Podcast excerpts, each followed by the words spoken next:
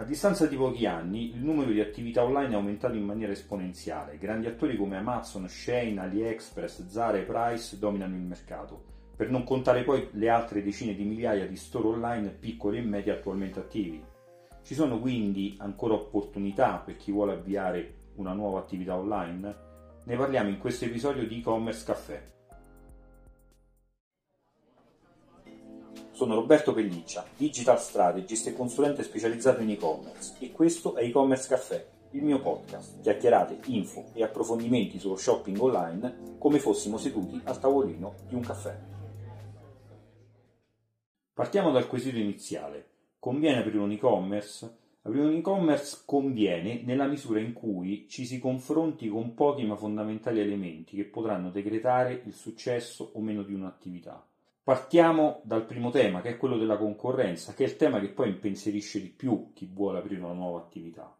Noi tutti frequentiamo quotidianamente attività commerciali, per fare la spesa, vestirci, per acquistare prodotti per la casa. Passiamo da una vetrina all'altra, da un negozio all'altro, ovviamente senza porci domande se non quelle strettamente legate agli acquisti che dobbiamo fare. Ora immaginiamo di dover fare un regalo, entrare in una gioielleria, presentare le nostre richieste al commesso o al proprietario, ci verranno presentati dei prodotti vicini a quelle che sono le nostre esigenze, magari per il tipo di prodotto, per il prezzo o per il trattamento decideremo di eh, andare via perché magari non eh, siamo stati particolarmente affascinati dall'offerta di quel negozio. Pochi centinaia di metri più in là c'è un'altra gioielleria, entriamo lì, stesso scenario, ma questa volta usciamo con il pacchetto regalo.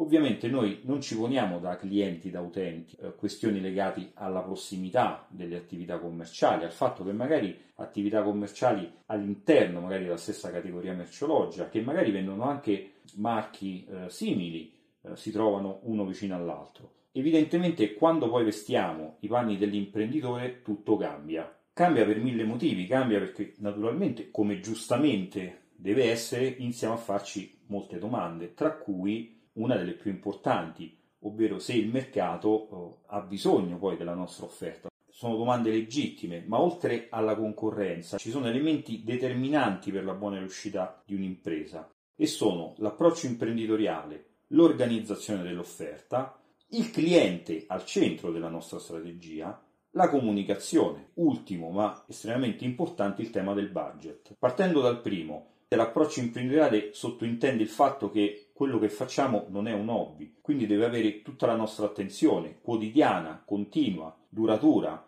Dobbiamo avere pazienza all'inizio perché avviare un'impresa richiede un'estrema pazienza, dobbiamo avere pazienza quando l'impresa è avviata perché dobbiamo avere il tempo che l'impresa entri all'interno del mercato affinché l'impresa arrivi a maturazione. L'organizzazione dell'offerta, dare comunque al cliente un'idea di completezza e competenza che si lega anche al discorso appunto dell'imprenditorialità. Completezza ovviamente dell'offerta, perché chi arriva da noi, nel caso che vendiamo una certa tipologia di prodotti, deve trovare una gamma soddisfacente di prodotti. Competenza perché se il cliente ha necessità di dialogare con noi, deve trovare dall'altra parte chi sa fornirgli delle risposte esaustive. E arriviamo al tema del cliente al centro della nostra strategia, attivare quelle, eh, tutti quei canali che ci consentano di avere un dialogo aperto, schietto e competente, come dicevo prima, con il cliente. Occorre soddisfare il cliente, andare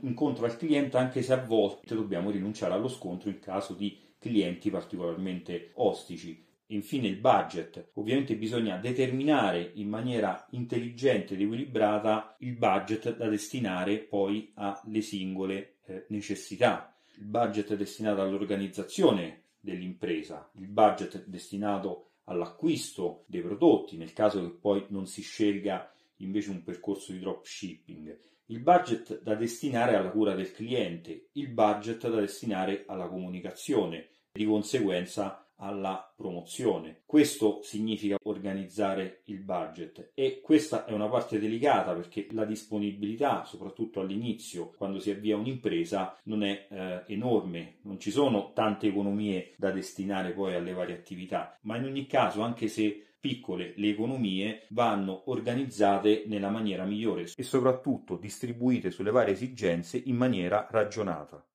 Ecco, tutte queste sono per cominciare delle buone pratiche, al di là poi degli altri aspetti tecnici di marketing che comunque aiuteranno la nostra azienda a crescere e eh, funzionare. Sono comunque buone pratiche da applicare quando si avviano attività online, ottime anche per chi gestisce un negozio fisico. Ti ringrazio per aver ascoltato questa puntata di e-commerce caffè. Ti aspetto anche su robertopelliccia.it.